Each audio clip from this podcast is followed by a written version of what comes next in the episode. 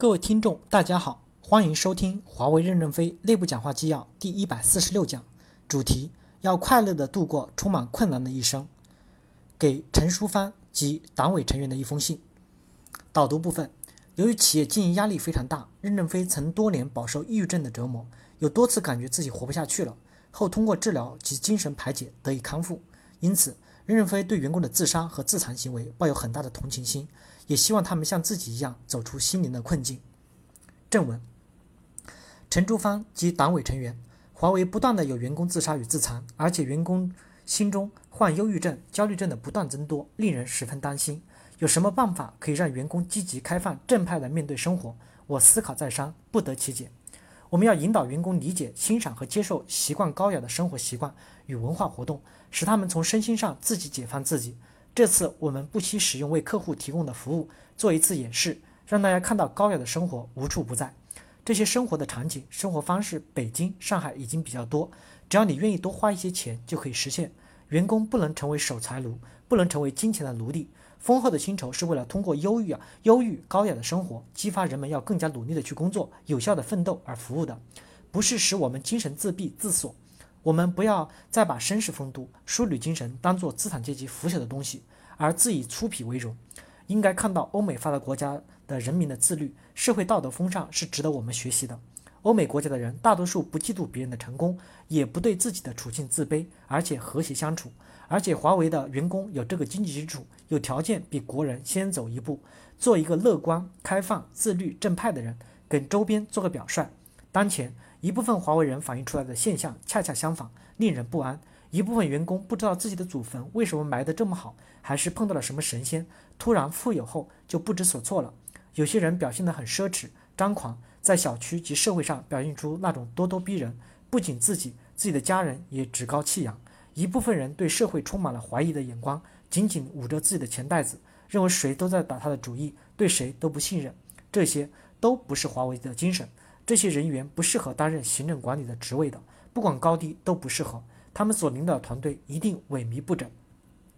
我们引导员工懂得高雅的文化与生活，积极开放、正派地面对人生。人生苦短，不必自己折磨自己，不以物喜，不以己悲。同时也要牢记，唯有奋斗才会有益于社会。人生是美好的，美好并非洁白无瑕。任何时候、任何处境，都不要对生活失去信心。有机会去北京，可以去景山公园看看。从西门进去，那儿是一片歌的海洋，热得热得像海啸一样奔放。这些都是垂暮之年的老人，几十人一族，几百人一团，都在放声歌唱，多么乐观，多么的豁达。看看他们的夕阳红，他你为什么不等到那一天？快乐的人生，无论处境多么困难，只要你想快乐，一定会快乐。人是有差距的，要承认差距的存在。一个人对自己所处的环境要有满足感，不要不断的攀比。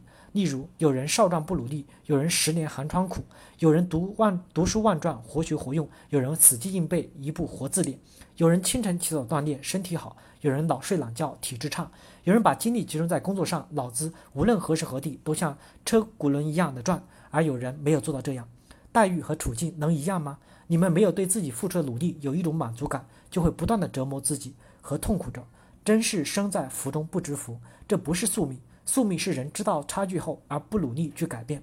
我不主张以组织的方式来实现员工的自我解放，而是倡导员工自觉自愿、自我娱乐、自己承担费用的方式来组织和参与各种活动。公司不予任何补贴，凡是补贴的，只要不再补贴了，这项活动就死亡了。青春之歌是一个好的名字，一歌、二歌、五歌各具特色，吸引不同性格与生活取向的人，其实就是各种俱乐部。员工在这些活动中锻炼了自己，舒缓了压力。也进行了有效的沟通，消除自闭自傲。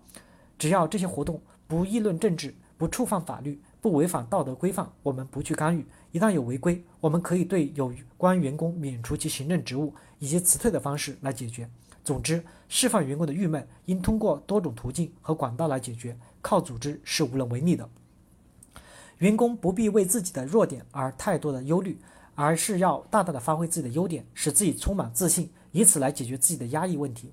我自己就有许多地方是弱项，常被人家人取笑小学生的水平。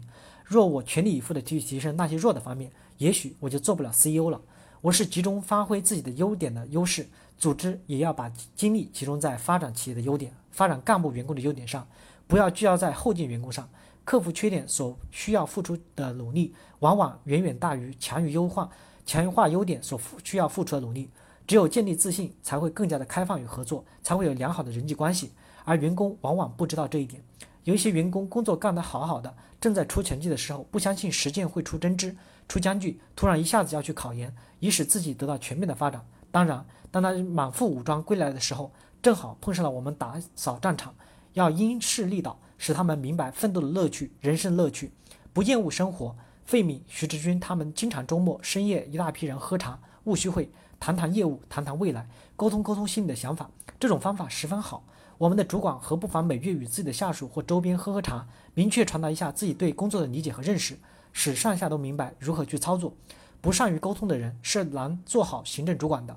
我曾经想写一篇文章《快乐的人生》，以献给华为患忧郁症、焦虑症的朋友们，但一直没有时间。我想他们应该去看一看北京景山公园的歌的海洋，看看丽江街上少数民族姑娘的对歌，也许会减轻他们的病情。我也曾是一个严重的忧郁症、焦虑症的患者。在医生的帮助下，加上自己的乐观，我的病完全治好了。我相信每个人都能走出自己的忧郁症和焦虑症的困境的。谢谢大家的收听。